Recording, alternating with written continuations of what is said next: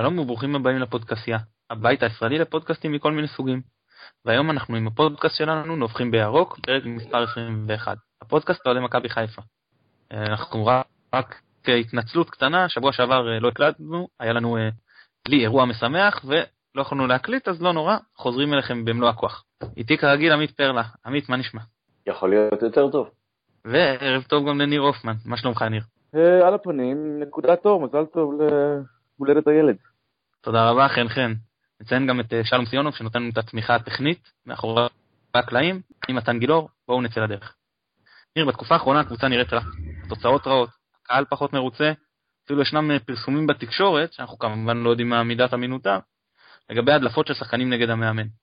האם לדעתך רנס סיים את הסיפור שלו ממכבי, זה שניים שלושה משחקים, או שהוא פה עד לסיום עונה, זאת אומרת יש צוות שסומך עליו וייתן לו את הקרדיט, והאם לדעתך הוא בכלל צריך להמשיך במכבי, או לפחות עד סוף העונה, או שהגיע הזמן אה, לחתוך.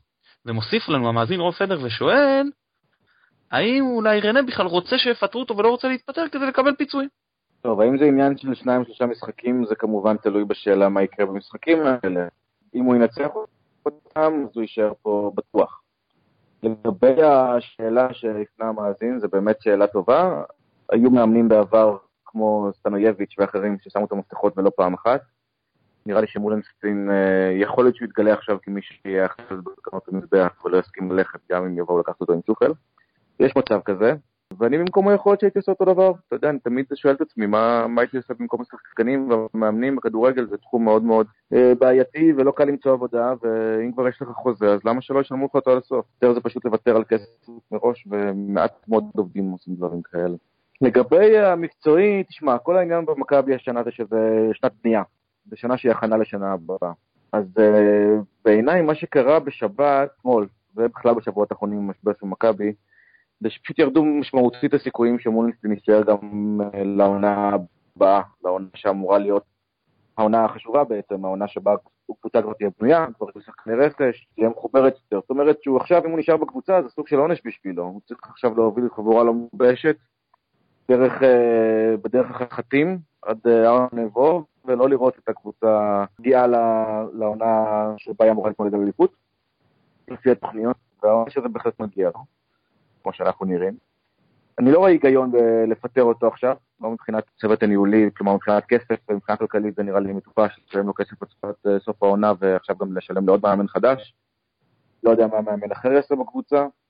מה שבטוח זה שהסיכויים שלו ירדו משמעותית להוביל אותנו שנה הבאה, לגבי אם הוא יישאר עוד העונה. אני מניח שאם לא יקרה משהו ממש אה, קריטי וקיצוני כמו איזו תפוסה נוראית, אז הוא יישאר. וגם אם תהיה תפוסה נוראית, עדיין יש מצב שהוא יישאר, כמו שזה נראה לי.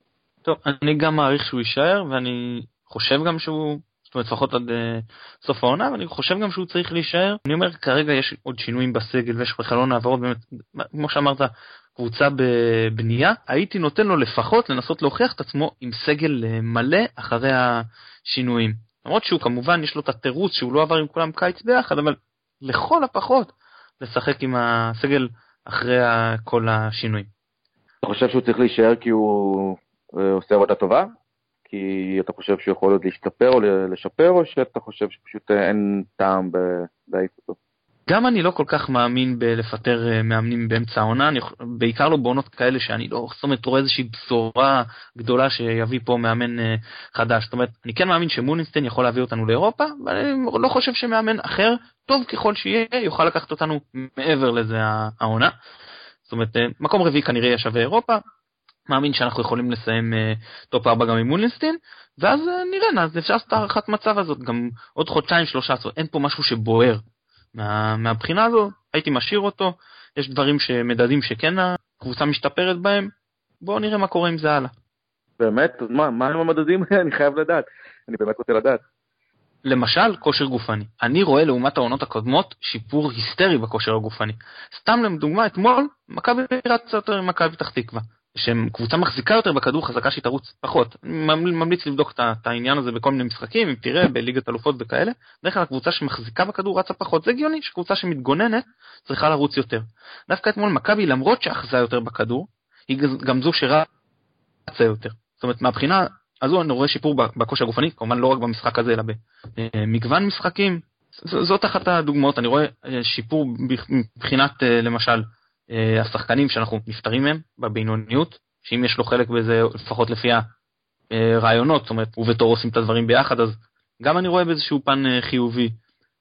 צריך פה, אני, אני חושב שכמו שאני נותן סבלנות לכל המערכת, כי, אתה יודע, דיברנו בעונה שעברה, ובעונות הקודמות בכלל, על כל הרצון בשינוי מבני, גם בפן המקצועי, ולהחליף מנכ"ל והכל, ואני אומר, הנה, עשו את השינויים האלה, אז אני כרגע, יש לי סבלנות, זה יהיה צבוע מצידי, לבוא ולתקוף את הקבוצה אם עשו את השינויים, ולא לתת לזה הזדמנות להצליח. עם כל הכבוד, מתן, אנחנו בכל אחת מחמש העונות האחרונות נפטרנו מהמון שחקנים בינוניים, והנה אנחנו נשארים עם שחקנים בינוניים. אני חושב שהבעיה היא הרבה פחות ברמת הסגל והרבה יותר בתפעול שלו. אני חושב שכל הסגלים שלנו בחמש-שש עונות האחרונות היו שוות, שווים לפחות מקום שלישי, ולא הגענו לשם, והכשל היה אולי במאמנים, אולי ביציבות, אולי באי-יציבות, אולי בחוסר סבלנות מהקהל, אולי בפתיחה לא טובה, אבל אה, אי אפשר אה, לנקות גם את תור וגם את רנה, אני חושב, מהדעיכה שיש פה בחודשיים האחרונים. זה לא יכול להיות שאנחנו התחלנו את הליגה סוף סוף טוב. הקהל נתן המון קרדיט והמון סבלנות, הרבה חיוביות, בדיוק כמו שכולם רצו. אה, הביאו מנהל מקצועי כמו שכולם אמרו שצריך, והתוצאות, במקום ללכת קדימה, הולכות אחורה. וכאן לדעתי הכשל מתחלק בין תור לבין רנה.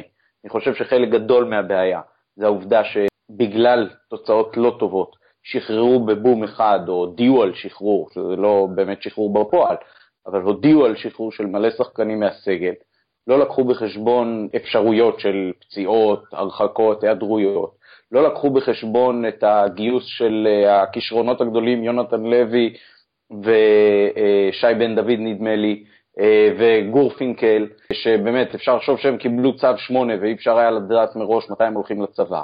ואז נשארנו עם סאן לבד, בלי גיבוי של מריו, שלמי היה דחוף כל כך להודיע לו מבעוד מועד. עכשיו, עם כל הכבוד לזה שקרלסן נתן תשובות ענייניות, התשובות הן לא מספקות.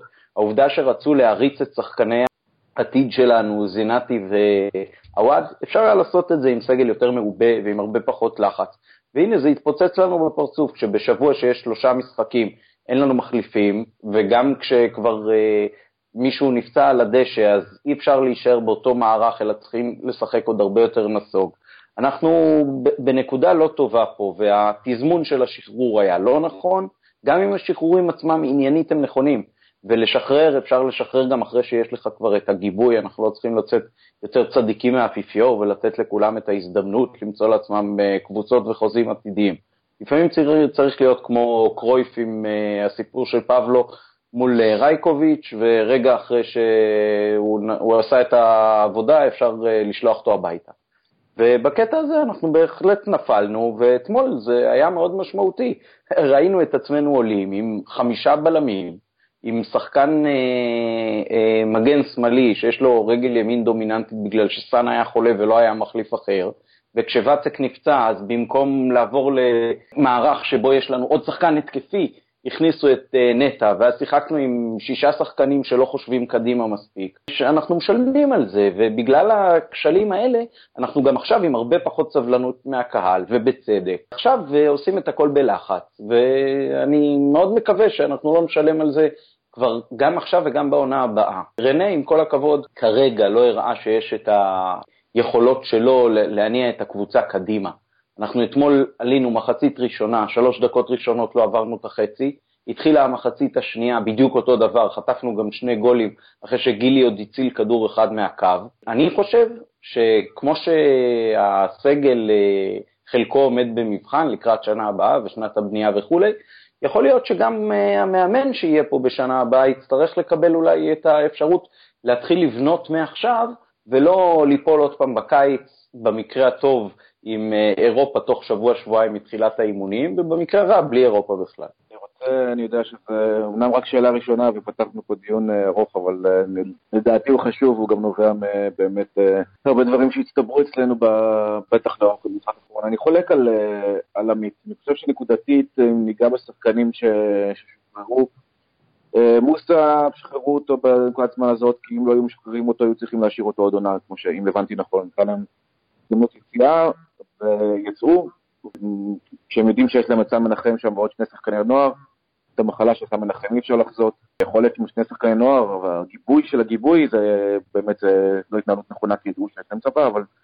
זה לא הסיבה שלא צריכים לשחרר את מוסא לדעתי.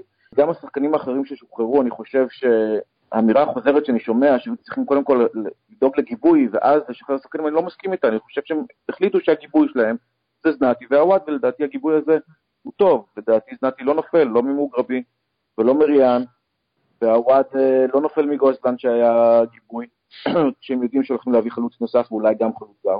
לגבי אתמול, שוואצק יצא והכניסו את נטע, אז מי, מי היה שהם לא היו משחררים את אה, ג'אבר עטה שלא הוכיח שהוא שווה, אמצע?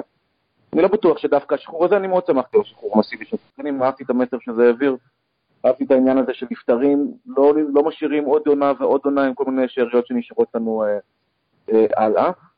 ובקטע הזה אני דווקא שמח על השחרור וחולק על עמית. דבר אחר, אבל שכן עמית אה, הזכיר אותו ברמז ואני כן רוצה להתעכב עליו, הוא העניין של, של באמת, אם רנה מסיים עכשיו עונה והולך, ומה שקורה זה שעונה הבאה מגיע מאמן חדש לקבוצה שהוא לא בנה. כלומר, אם העונה, אם העונה הזאת אנחנו בונים קבוצה, בשנה הבאה יגיע מאמן לקבוצה הזאת, הוא לא יוכל לבנות את העונה, ואז שוב, הוא יכול להשתמש בתירוץ שהוא לא בנה את הקבוצה, ואז יכול, יכול להיות שהוא ירצה להביא שחקנים משלו ולהעיף שחקנים אחרים, ועוד פעם עברנו את כל התהליך הזה מחדש. זה עשוי להיות בעיה, ובמובן הזה יכול להיות שאולי שווה, אם כבר עכשיו שמים עין על מאמן עתידי, אז כבר עכשיו להתחיל להגיד לו, בוא תגיד לנו מי אתה רוצה עכשיו, כדי שכבר נהיה מוכנים לעונה הבאה ולא נעבור את כל זה עוד פעם. אוקיי, אני רק אה, הערה קטנה, שמו הוא עמית זנתי. זה, אני יודע שלא כל כך מקפידים בתקשורת, אבל בואו לפחות ננסה אנחנו להתחיל להקפיד אם אנחנו יודעים את שמות השחקנים. עמית, דיברת על אה, זה ששוחררו כל עונה שחקנים בינוניים, אך הובאו במקומם גם שחקנים בינוניים. שבת שיחקו לראשונה שני שחקנים, דמרי ואוילפסון, אם אני מבטא את השם נכון. אז קודם כל, מה דעתך על הרכש הזה מבחינת התפקידים, בלם וחלוץ? וגם מהבחינה הפרסונלית, זאת אומרת, שני השחקנים האלה, לפי מה שיצא לראות, מה שאנחנו מכירים מהעבר, מה שקראנו והכל. זאת אומרת, האם יש פה איזושהי בשורה מבחינת איכות השחקנים?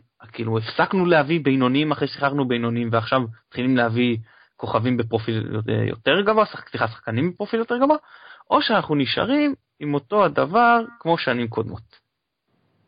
תראה, קודם כל, אם אנחנו עוסקים בפונטיקה, אז עד כמה שאני הצלחתי לקרוא ולהבין, השם של האיסלנדי זה יולפסן, או משהו בסגנון הזה, אבל באמת לא נשבור על זה את השיניים, אולי נקרא לו הולמר וזהו.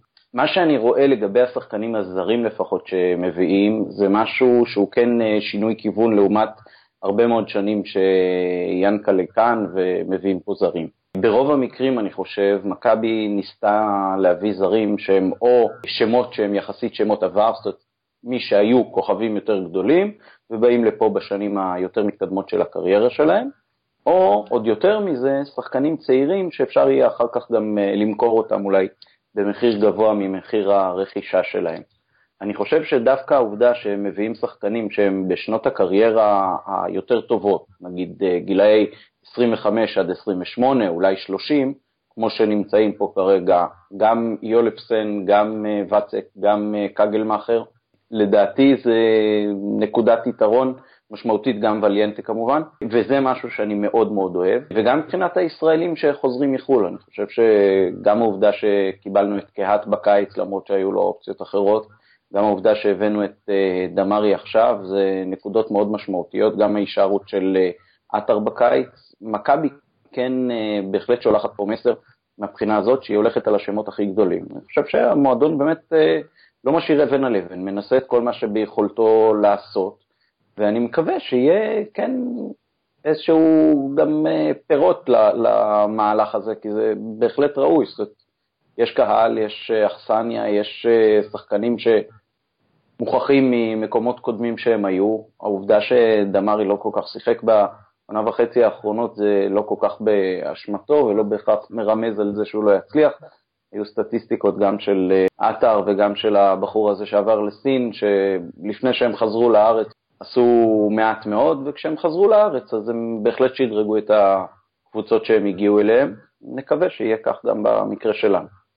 אני, אני רוצה להבחין בין הזרים לבין הישראלים. הזרים אני גם מאוד מרוצה כמו עמית, אני חושב שחזרנו לימים טובים מבחינת, לימים ש... שלשחר היה את פיני אה, זהבי לידו, ושידע לאתר שחקנים טובים ולהביא אותם. אז אני חושב שבהחלט רואים את הטביעת אצבע או עין או יד של תור, עוד לא הבנתי בדיוק איך אומרים את הדבר הזה, טביעת אצבע נניח.